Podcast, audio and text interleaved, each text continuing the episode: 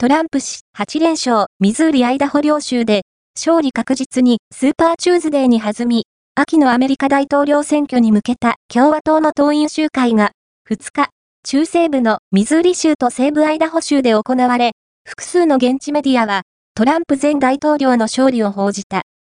トランプ氏はこれで8連勝。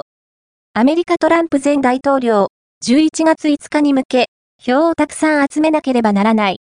我々は、貨物列車のように走り続け止まらない候補者指名レースを独走するトランプ前大統領は、ミズーリ州とアイダホ州の2つの州で開かれた党員集会でヘイリー元国連大使を破り、勝利を確実にした。